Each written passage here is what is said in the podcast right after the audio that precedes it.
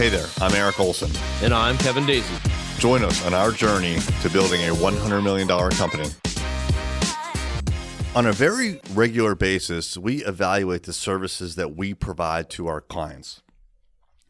We added a service which we call call tracking and recording about six months ago. And here's why a lot of other marketing companies, well, actually, almost every marketing company provides this service. And here's how the service works. On your webpage or in an advertisement, instead of listing the actual phone number for the business, you'll list another phone number. When someone calls that other phone number, it goes through a third party system, and we know that someone called the other number, even though the business's number rings. Does that make sense? So if the business's number was 111, the phone number we put in the advertisement or on the website is 222, but when you call 222, it actually forwards to 111. Got it? Cool. Now, we also, through the third party system, can record those phone calls, and we were doing that.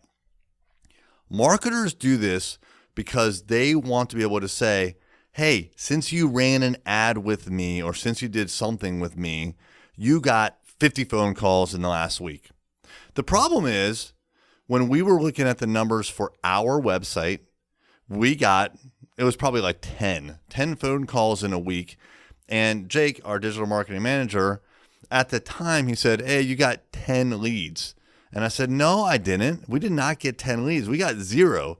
He goes, Well, we got 10 calls. I said, Yeah, but those were spam. It was someone calling us trying to sell us something. So they basically just got our phone number from somewhere. They dialed it.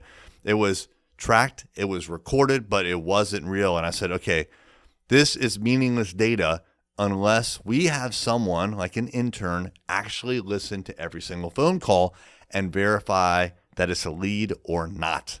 So we started to get into the business of having verified leads. The problem is it required an army of interns to service all of our clients.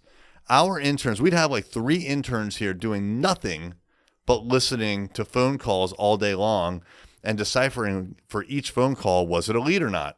Well, it turns out only about one third of the phone calls across all of our clients were actually leads. The other two thirds were not leads. We were spending an enormous amount of time and thus money to confirm this. We suspected that our clients did not care. And so we wanted to drop this service so that we didn't have to pay all these interns and basically waste a whole bunch of everyone's time and money if our clients didn't care. So we went out to our clients and we asked them, Do you care about this? Does this bring value to you? And the overwhelming majority of our clients either said no or they didn't even respond. There were only two of our clients that actually found it to be valuable. So we knew that we had to drop this service.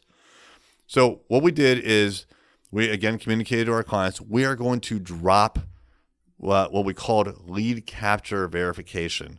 And what that is is uh, not lead capture, lead verification. Lead verification. Lead verification is where we we listen to the phone call and we verified if it was a lead or not. We knew we were going to drop that. But then we questioned, well, why are we even tracking phone calls in the beginning if we know that two thirds of them are garbage? And so what we decided was it doesn't matter what other marketers do we know this data is garbage. It doesn't matter if we tell the client they got 10 or 50 phone calls, if we know it's meaningless and they know it's meaningless too. When you have an opportunity to simplify your offering, if it's not providing value, do it. The last thing you want to do is take on this burden of extra expense and have to carry that with you to every new client and every new prospect because you're going to carry extra costs, which people don't care about. If they don't care about it, if your customer doesn't care about it, don't do it. Thank you for listening.